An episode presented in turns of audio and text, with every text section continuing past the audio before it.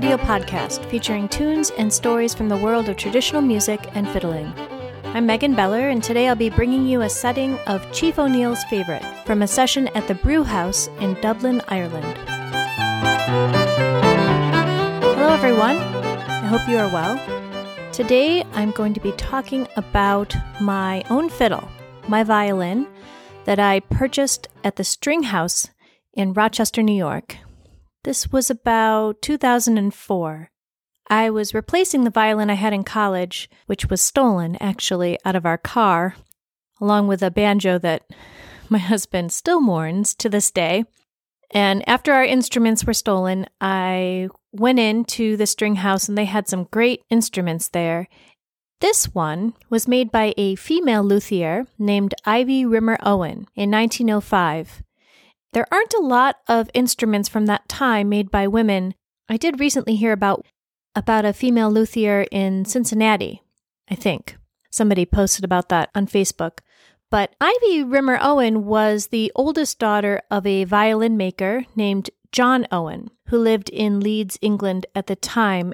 My understanding is that John didn't have any sons, which is how his oldest daughter kind of got pulled into the shop to help make violins.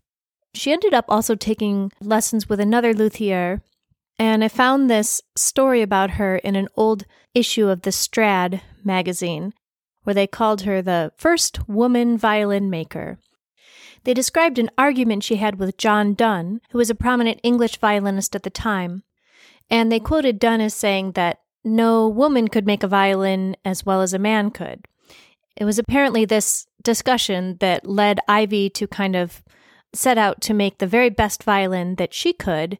She described it as being modeled after a Stradivarius, but not an exact copy. It had her own spin on it.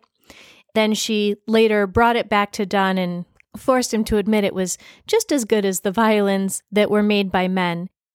Now, was this my violin that this story is about? I do not know. I wish I knew that. That would be a great story. But that's a little bit about Ivy Rimmer Owen. There is one more fun fact about my violin. I had it taken apart, actually, to have a crack repaired. That was done by Michael Weller, a great luthier in Alexandria, Virginia. I believe he's retired now, but Weller violins are great if you come across one. When he was repairing my violin and he had kind of taken the whole thing apart, he found some writing on the inside of it that was not visible initially. The maker had written her name and the place and the year, and then she had also written the word Esmelina in quotation marks. So we think that Esmelina is the name of my instrument. So that's a little bit about my fiddle that I play. Our tune today is the last tune I'm bringing you from Dublin. This is Chief O'Neill's Favorite, and it's an Irish hornpipe in D. Chief O'Neill, of course, refers to Francis O'Neill, who published O'Neill's Music of Ireland, basically the Bible of Irish music. Francis O'Neill was a flute player from County Cork who traveled different places around the world and ended up as the police chief in Chicago. In addition to his day job, spent his entire lifetime collecting and transcribing Irish tunes. His book has been reprinted quite a few times. It's usually printed with more than 1,000 Irish tunes. So that kind of tells you the scale of his obsession. This is a nice hornpipe. We've enjoyed learning it. I did see some controversy on the session in the comments on this tune about whether people play the B part with F naturals or with F sharps. There was somebody who wrote that nobody in Ireland plays this tune with the F naturals in the B part. That was about 10 years ago. We were just in Ireland.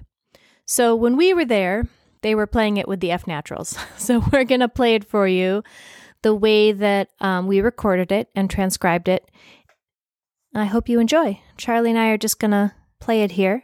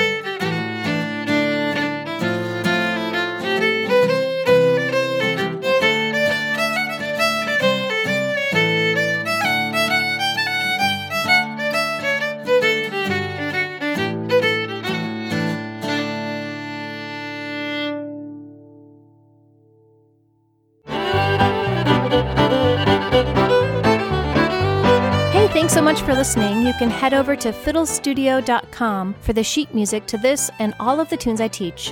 I'll be back next time with another tune for you. Have a wonderful day.